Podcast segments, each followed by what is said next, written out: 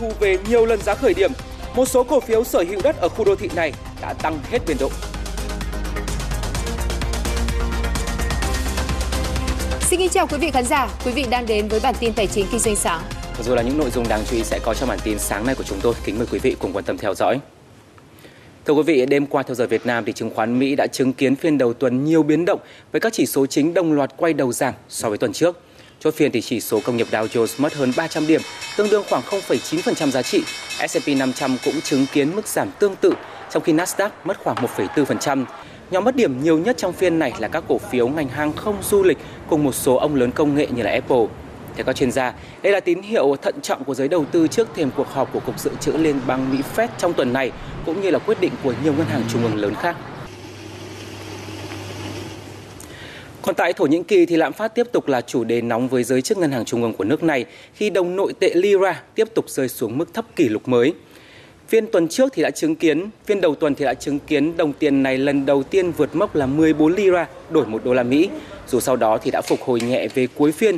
Tính từ đầu năm thì đồng lira đã mất khoảng 50% giá trị so với đồng đô la Mỹ và là một trong những đồng tiền sụt giảm tồi tệ nhất thế giới trong năm nay. Đợt lao dốc mới diễn ra sau khi giới chức của Thổ Nhĩ Kỳ tiếp tục cho biết là sẽ không nâng lãi suất cơ bản, bất chấp lạm phát tăng cao. Hiện ngân hàng trung ương của nước này cho biết là họ sẽ bán ra đô la Mỹ ra thị trường nhằm giữ giá trị của đồng nội tệ.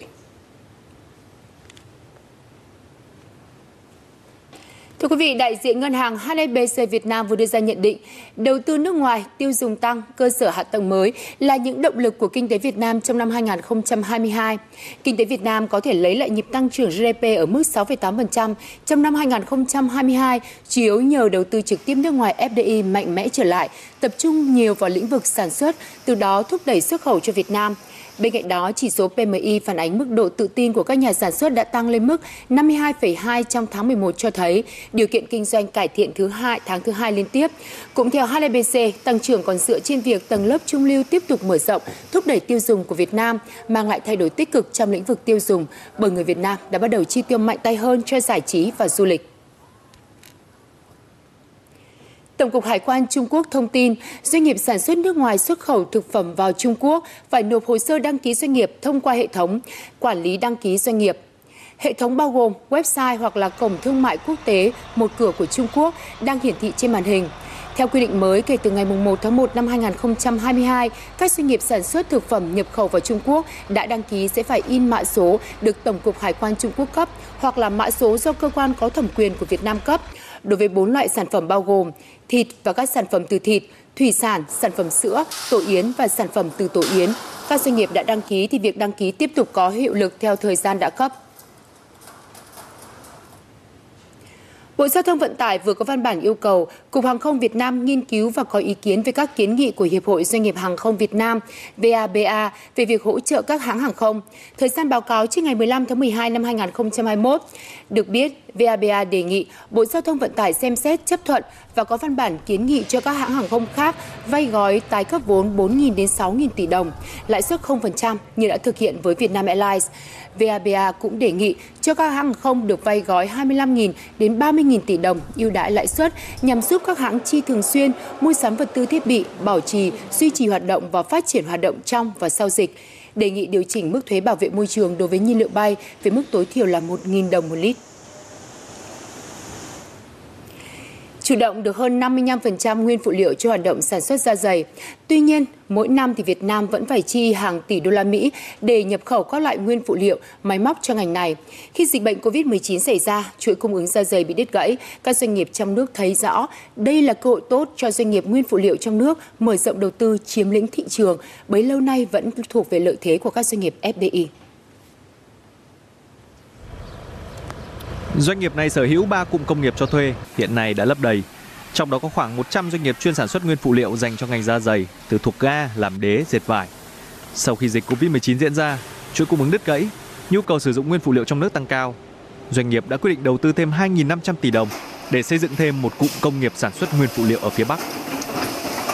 Theo tôi, việc đầu tư này đã mang lại những hiệu quả to lớn giúp cho cái ngành da dày và túi sách không phụ thuộc vào cái việc nhập khẩu của nước ngoài, đặc biệt là nhập khẩu từ Trung Quốc. Còn với doanh nghiệp này, quy mô sản xuất nhỏ hơn thì đã chủ động liên kết với gần 40 doanh nghiệp sản xuất nguyên phụ liệu trong vòng nhiều năm qua. Đến nay có những dòng sản phẩm doanh nghiệp có thể chủ động được 100% nguyên phụ liệu. Nhờ vậy mà doanh nghiệp vẫn duy trì được lợi nhuận, doanh thu tăng trên 35% trong thời gian qua. Bên phía công ty chúng tôi thì đã có cái khai thác và tìm tòi các nhà cung ứng nguyên phụ liệu sản xuất trong nước từ những cái năm 2010 và và mỗi một năm chúng tôi đều có những cái tỷ lệ hóa nội địa về cái à, nguyên phụ liệu trong nước dần dần từng bước từng bước. Hiện Việt Nam mới chủ động được 55% nguyên phụ liệu trong nước nên dư địa cho việc đầu tư phát triển ngành nguyên phụ liệu còn khá tiềm năng. Trong 5 năm tới, ngành da giày vẫn đặt mục tiêu tăng 8 đến 10% mỗi năm, tiếp tục duy trì vị thế trong nhóm nước xuất khẩu da giày nhiều nhất thế giới. Theo các doanh nghiệp, khi chủ động được nguyên phụ liệu trong nước thì sẽ giúp tiết giảm được chi phí vận tải, phí lưu kho, chi phí vốn nguyên phụ liệu, thủ tục hải quan và từ đó tổng chi phí cũng sẽ giảm từ 8 đến 10%. Ngoài ra, việc chủ động được nguồn nguyên phụ liệu sẽ giúp doanh nghiệp của Việt Nam chủ động hơn trong việc hoàn thành các đơn hàng, khách hàng cũng sẽ tin tưởng ký những hợp đồng dài hạn hơn. Có thể nói, lợi ích của việc phát triển nguồn nguyên phụ liệu trong nước doanh nghiệp họ thấy rõ hơn ai hết. Tuy nhiên, còn nhiều cái khó đang làm họ vẫn mãi không phát triển được. Nằm xen giữa các khu dân cư, ờ, diện tích nhà xưởng thì khó có thể mở rộng trong khi máy móc thì có từ 10 đến 15 năm trước. Ờ, điều này đã ảnh hưởng trực tiếp tới cái ờ, năng lực sản xuất của cái doanh nghiệp này và hiện họ chỉ đáp ứng được khoảng 60 đến 65% cái nhu cầu vải bạt canvas cho các cái doanh nghiệp mà sản xuất giày ở trong nước. Chuyên sản xuất vải bạt canvas, một nguyên liệu quan trọng để sản xuất nhiều loại giày đang thịnh hành hiện nay. Không chỉ gặp khó trong việc mở rộng diện tích nhà xưởng, mà doanh nghiệp còn gặp khó về vốn rất là mong là tiếp cận được các cái nguồn vốn vay và cái tỷ suất lợi nhuận à, tỷ suất lãi vay nó ưu đãi nhất để cho chúng tôi có những cái cơ hội để phát triển Đấy, và mở rộng được sản xuất làm sao mà đáp ứng được cái uh, nhu cầu cho các cái đơn vị sản xuất giày. Thiếu vốn để mở rộng sản xuất không chỉ là khó khăn riêng của doanh nghiệp chị Ánh mà là khó khăn của đa phần các doanh nghiệp công nghiệp hỗ trợ. Nhưng với doanh nghiệp này, có vốn rồi mà cũng phải mất tới 6 năm mới có thể thực hiện được dự án của mình. Tỷ suất lợi nhuận của ngành da giày thấp. Theo họ, đây là nguyên nhân chính làm cho nhiều địa phương không chào đón các dự án sản xuất nguyên phụ liệu da giày. Hiện nay các tỉnh thì ờ, thông thường thì họ muốn là các cái doanh nghiệp ờ, không sử dụng nhiều lao động này và cái giá trị sản phẩm nó cao này. Đấy thì họ nâng cao được cái giá trị sản xuất công nghiệp của của của của, của họ. Thế còn đối với ngành da dày thì sử dụng đông lao động giá trị sản phẩm thấp. Đấy mà trong đó một loạt vấn đề xã hội về vấn đề con người thì cần phải giải quyết. Thì cũng là một trong những yếu tố mà các tỉnh cũng ngại trong ngành da dày đầu tư. Hiện cả nước có khoảng 313 doanh nghiệp chuyên sản xuất các nguyên phụ liệu hỗ trợ cho ngành da dày. Theo các doanh nghiệp, con số trên không nhỏ nhưng các doanh nghiệp trong nước lại đang thiếu liên kết nên khó có thể phát triển mạnh được.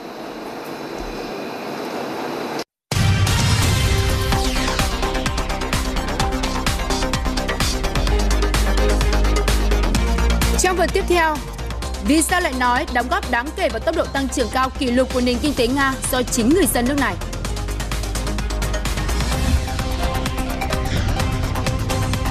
Lo ngại về dịch bệnh, lạm phát gia tăng, tiếp tục tác động xấu tới tâm lý tiêu dùng của người dân châu Âu dịp lễ cuối năm.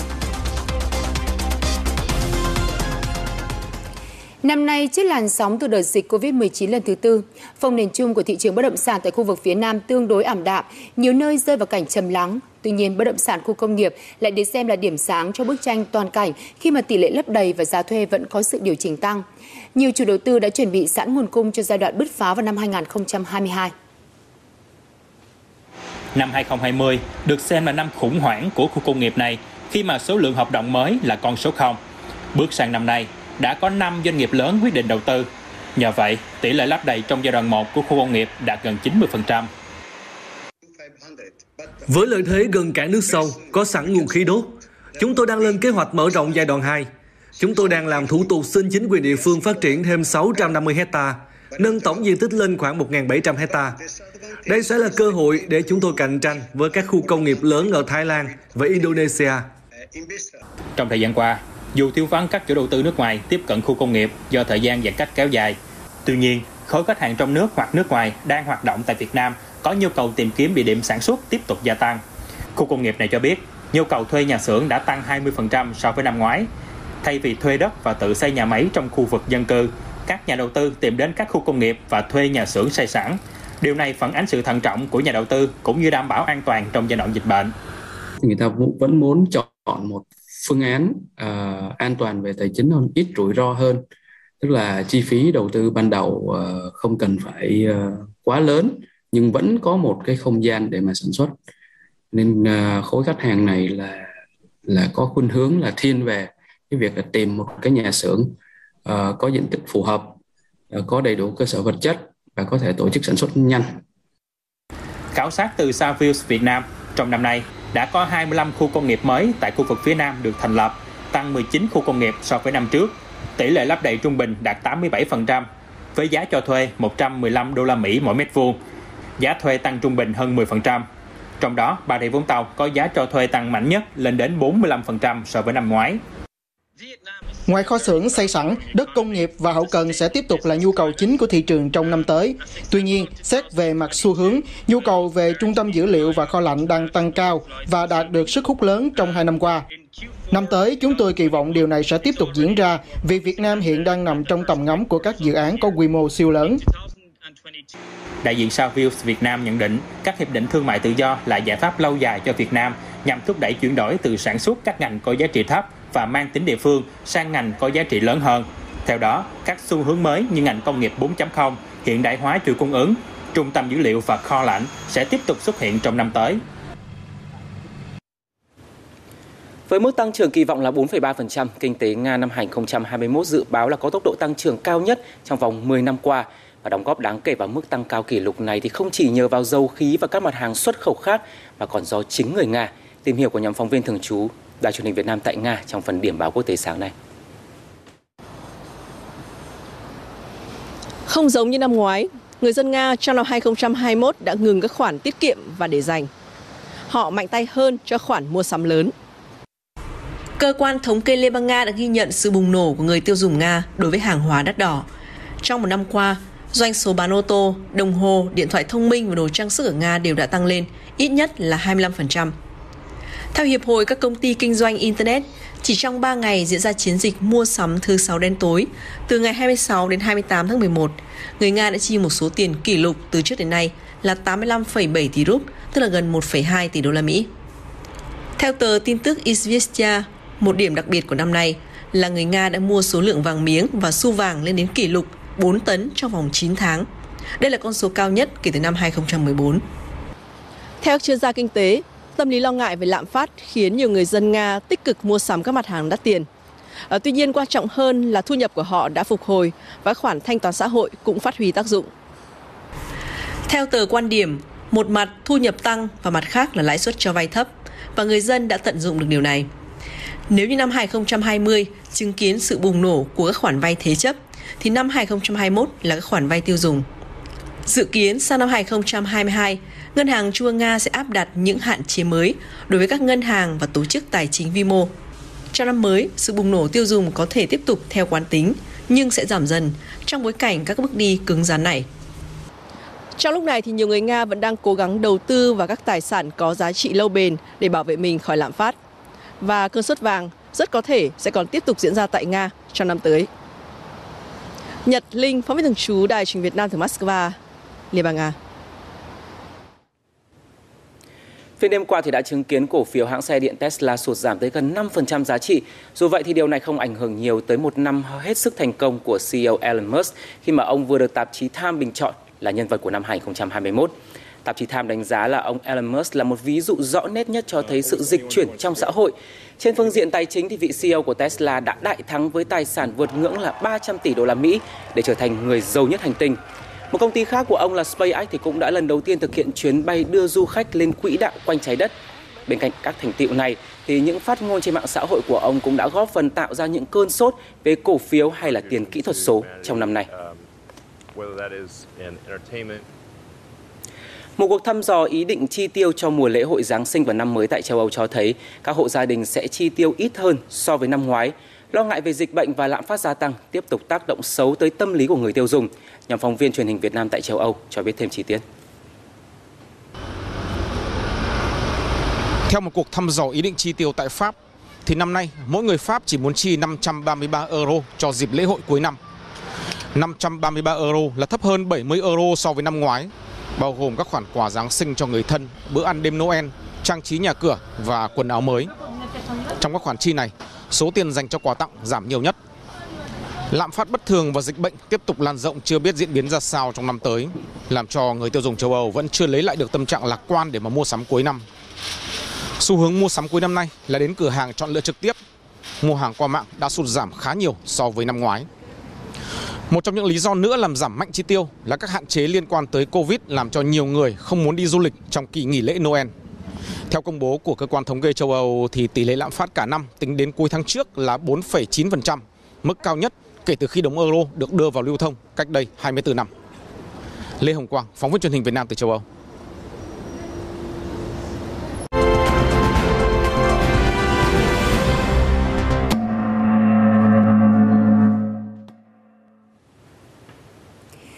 Index ngày hôm qua đã tăng gần 13 điểm và lấy lại được mốc 1.470 với thanh khoản duy trì ở mức cao và tương đương phiên trước cả về giá trị và khối lượng giao dịch.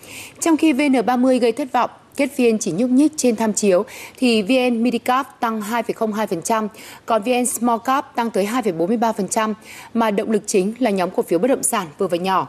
Như rổ Small Cap có thể kể đến là NTL, HQC, HR, còn rổ Midcap có thể kể đến là NLG, DIG, S CR hay là họ nhà FLC cũng tăng kịch trần. Top 10 thanh khoản lớn nhất rổ Midcap cũng đa phần là các mã bất động sản. Đây vẫn là nhóm ngành được kỳ vọng vào mùa vụ của kết quả kinh doanh cuối năm. Chưa kể thông tin hỗ trợ gây chấn động thị trường ngày hôm qua là kết quả đấu giá lô đất tại khu đô thị mới Thủ Thiêm. Đáng nói là có lô đất hơn 10.000 m2 được đấu giá thành công với mức giá tới 2,44 tỷ đô la Mỹ một mét à, tỷ đồng một mét vuông thưa quý vị, 2,44 tỷ đồng một mét vuông. Ngay từ sáng hôm qua thì một số cổ phiếu sở hữu đất ở khu đô thị này như là NBB và CII đều đã tăng hết biên độ. Tính ra trong lần đấu giá này thì thành phố Hồ Chí Minh thu về 37.346 tỷ đồng, cao gấp hơn 7 lần giá khởi điểm. Chia sẻ về những tất đất tất vàng đất kim cương. Như vậy thì chuyên gia kỳ vọng mức giá này sẽ phản ánh nhu cầu thực của tầng lớp trung lưu và thượng lưu đang ngày càng gia tăng ở Việt Nam. Tuy nhiên cũng có những lo ngại về mức giá trên trời có thể khiến các dự án không thể bán được, thậm chí là rủi ro thổi giá quá nóng cho cả các dự án xung quanh.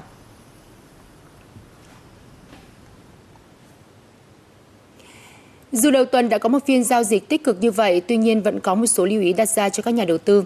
Trước tiên là ngày đáo hạn phái sinh vào thứ năm tuần này vẫn luôn tiềm ẩn những rung lắc khó lường và vào thứ sáu tuần này, cả hai quỹ VNM ETF và FTSE Việt Nam ETF với tổng quy mô hơn 1 tỷ đô la Mỹ sẽ hoàn tất cơ cấu danh mục. Công ty chứng khoán Ngân hàng Đầu tư và Phát triển Việt Nam BSC vừa đưa ra ước tính hoạt động giao dịch của hai quỹ trong tuần này. Theo đó, các cổ phiếu được mua mới và mua gia tăng là ITA, DXG, DIG, VND, IDC, VIC, KDH, DGC, VPI, VHC, KBC và SHS. Một số cổ phiếu bị bán mạnh nhất bao gồm VCB bị bán gần 2,8 triệu cổ phiếu, VHM bị bán gần 2,7 triệu cổ phiếu hay là SSI bị bán hơn 2,4 triệu cổ phiếu. Dù còn tâm lý thận trọng, nhưng về cơ bản, lực cầu đã cải thiện đáng kể. Về mặt kỹ thuật thì VN-Index đã vượt được vùng kháng cự ngắn hạn trong khoảng 1.465 đến 1.470 điểm, nên xu hướng tăng tiếp tục được củng cố và việc quay trở lại ngưỡng 1.500 trong thời gian tới là hoàn toàn có thể xảy ra.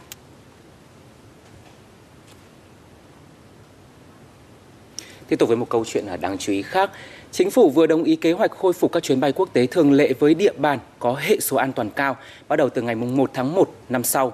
Thông tin này ngay lập tức đã được ngành du lịch đón nhận khi mà Việt Nam đã bắt đầu thí điểm đón khách du lịch quốc tế kể từ tháng 11 vừa qua, nhưng lượng khách thì vẫn còn khá là khiêm tốn. Vui mừng nhưng các chuyên gia trong ngành cũng cho rằng là du lịch trong giai đoạn mới cũng phải thay đổi để thích ứng linh hoạt với những diễn biến khó lường của dịch bệnh. Trong đó thì chuyển đổi số là yêu cầu bắt buộc nếu muốn sống chung với đại dịch Covid-19. Không tập trung đông người, không cần đến nơi triển lãm. Du khách có thể hóa thân vào một nhân vật 3D và tự do tham quan điểm đến. Triển lãm thực tế ảo liên kết du lịch An Giang và các tỉnh thành phố khu vực đồng bằng sông Cửu Long vừa diễn ra Thông qua cái không gian triển lãm ảo này có thể hình dung được các điểm đến của tỉnh đồng bằng sông Cửu Long và tìm hiểu thêm để khi uh, dịch nó hạn chế chấm dứt thì chúng ta sẽ phục hồi du lịch nó nhanh hơn. Ngoài việc đi du lịch ảo, các điểm đến không chạm cũng đang khiến nhiều du khách cảm thấy thích thú. Từ việc check-in bằng nhận dạng khuôn mặt, mở cửa phòng không cần thẻ từ, điều khiển tất cả chức năng như kéo rèm, mở đèn, bật tivi đều thông qua màn hình smartphone.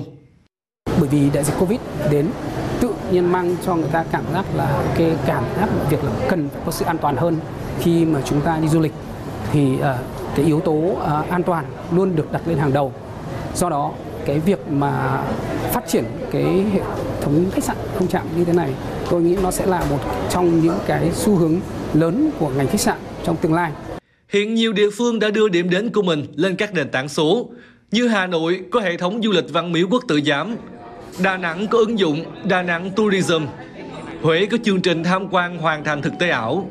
Khái niệm du lịch không chạm đang dần được định hình. Xu hướng du lịch à, không chạm. Nó sẽ thành một cái xu hướng chủ đạo trong cái thời gian tới.